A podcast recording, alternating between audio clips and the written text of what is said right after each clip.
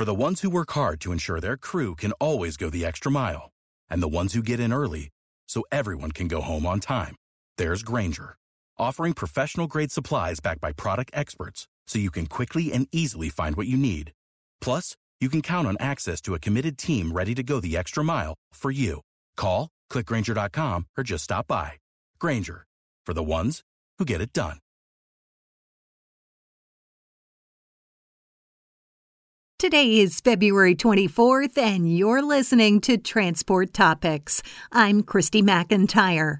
Online Transport VP of Safety and Maintenance Randy Obermeyer offers insights on how to handle conversations with out of house technicians, how to understand the data coming into uptime centers, and how to rethink treatment plan timing.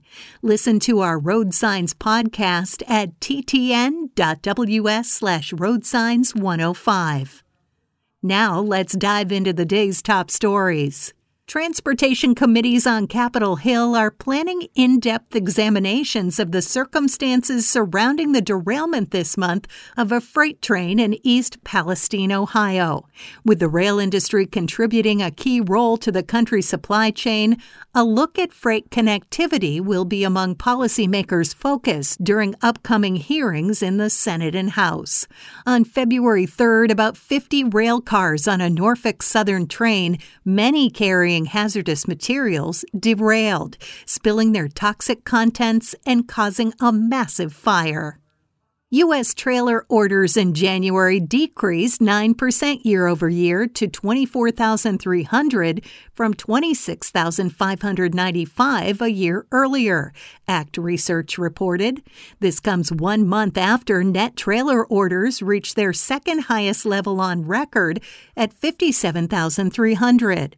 Also, orders dropped 58% from near record results the prior month. ACT noted that results reflect a lower build rate. Quote, OEM conversations continue to suggest supply chain constraints, including labor, are likely to remain a limiting factor to production in 2023. End quote, said Jennifer McNeely, ACT's Director of Commercial Vehicle Market Research. Bill Lovejoy, the new chairman of American Trucking Association's Moving and Storage Conference, has pretty much done it all, which will come in handy given the myriad challenges facing the industry.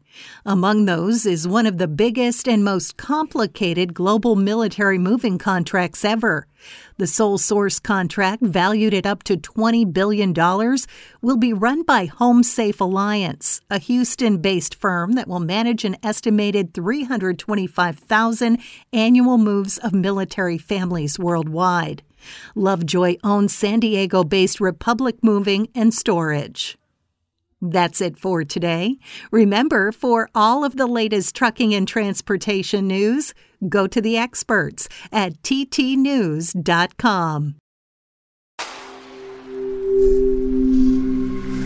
Spoken Layer. Hello, it is Ryan, and I was on a flight the other day playing one of my favorite social spin slot games on chumbacasino.com. I looked over the person sitting next to me, and you know what they were doing? They were also playing Chumba Casino. Coincidence? I think not. Everybody's loving having fun with it. Chumba Casino is home to hundreds of casino style games that you can play for free anytime, anywhere, even at 30,000 feet. So sign up now at chumbacasino.com to claim your free welcome bonus. That's chumbacasino.com and live the Chumba life. No purchase necessary. Group. Void were prohibited by law. See terms and conditions. 18 plus.